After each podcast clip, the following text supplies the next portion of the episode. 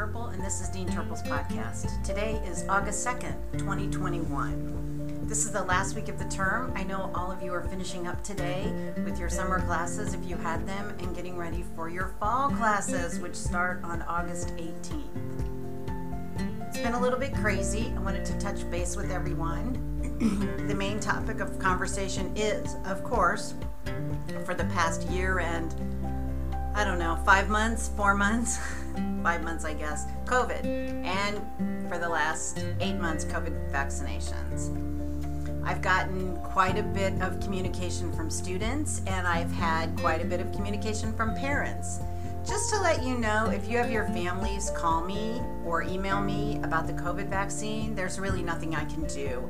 Um, having them call me won't change anything. I can't talk with them about anything having to do with your school, so it's probably you know not that uh, that fruitful to have you having your parents call me about the vaccine or contact me about the vaccine. So speaking of that, the hospitals are in significant. Um, it having significant issues with a lot of COVID patients. They are setting up new areas in their hospital. They're admitting more COVID patients than they ever have. They're at all time highs even um, in con- considering last summer. Because they understand now and you know things have changed with their workforce, they definitely don't want to eliminate having the idea of having students in their facilities, but they do have to control what's going on. So they are requiring the COVID vaccine for most of our students now. We had more hospitals uh, contact us on Friday. We, it appears that at least one, maybe all of the HCA hospitals, so I know University Hospital is now mandating students, and we're anticipating that change for the other HCA hospitals.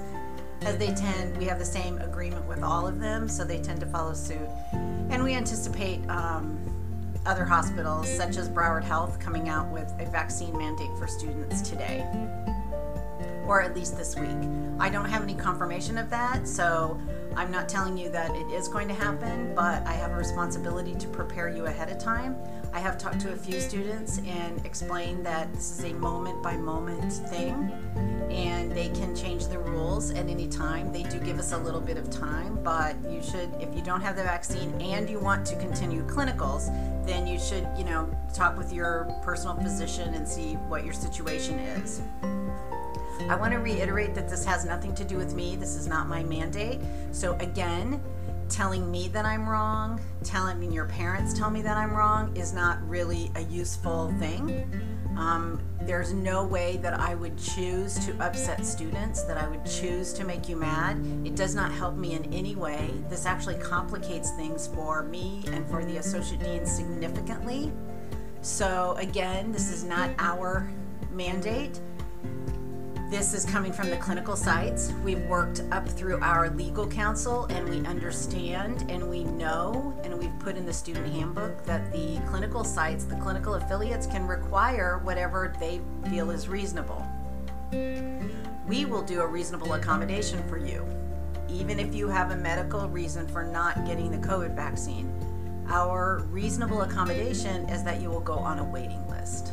And if a site opens up, that doesn't require the vaccine, then you can go to clinicals there. I will tell you that I don't have a lot of hope that there will be many sites left um, after this week or next week that aren't requiring them. If you're a retracker and you've been informed that you have to wait um, because of lack of clinical spots, we will um, not to worry. We know you're out there. We're working on some issues some things with the hospitals to try and increase our clinical spots. It will mean some non-traditional use of um, or it means some non-traditional clinicals maybe. And maybe rotating to different areas within the hospital um, to you know, solidify our partnership with them and show that we're willing to help them out at this horrible time as they're willing to help us out during this horrible time by assuring that we get our students through school. So things you can do, make sure that you have the appropriate, um, that you have a pair of goggles or a face shield, that it's clean and that you're ready to go, um, that you have your uniform ready to go. All of those things. Uh, some of you will have to be fit tested for an N95 mask, so we'll be working on that as well. I hope everybody had a great term or a great six weeks off and you're all ready to go. Remember that you should be working on math all the time. Don't wait until two days before your new term starts to start working on your math. Practice, do some practice tests. You can find them online, you can find them in the labs. You talk with the student, um, with the nursing club members. Um, so get started on practicing your math now and get ready for a crazy, crazy term.